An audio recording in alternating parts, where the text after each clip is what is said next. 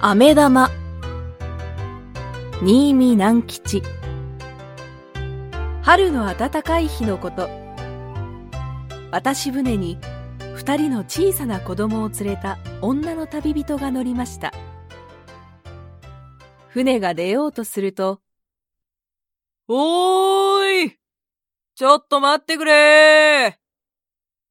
と土手の向こうから手を振りながら侍が一人走ってきて船に飛び込みました船は出ました侍は船の真ん中にどっかり座っていました。ぽかぽか暖かいので、そのうちに居眠りを始めました。黒い髭を生やして強そうな侍が、こっくりこっくりするので、子供たちはおかしくて、ふふふと笑いました。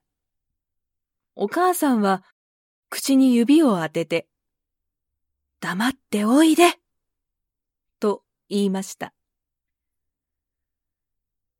侍が怒っては大変だからです。子供たちは黙りました。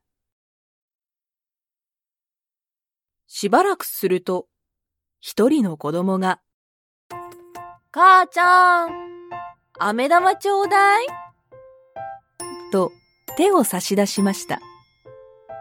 すると、もう一人の子供も、母ちゃん、あたしにも、と言いました。お母さんは懐から紙の袋を取り出しました。ところが、飴玉はもう一つしかありませんでした。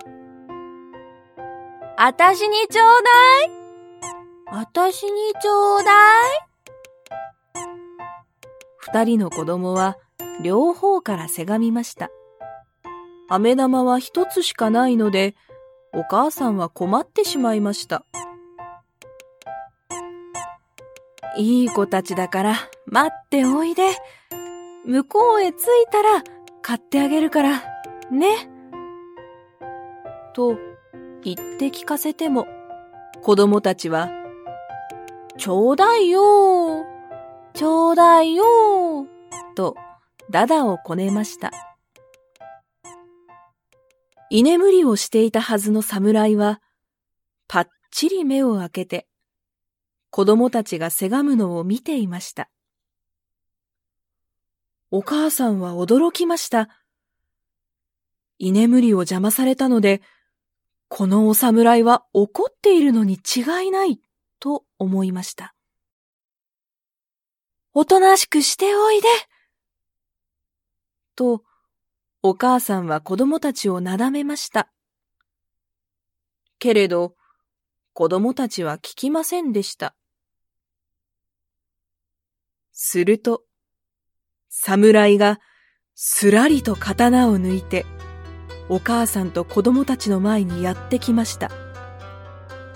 お母さんは真っ青になって子供たちをかばいました。居眠りの邪魔をした子供たちを侍が切り殺すと思ったのです。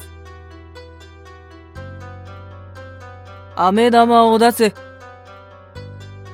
と、侍は言いました。お母さんは恐る恐る飴玉を差し出しました。侍はそれを船のへりに乗せ、刀でパチンと二つに割りました。そして、そーれ、と二人の子供に分けてやりました。それからまた元のところに帰って、こっくりこっくり眠り始めました。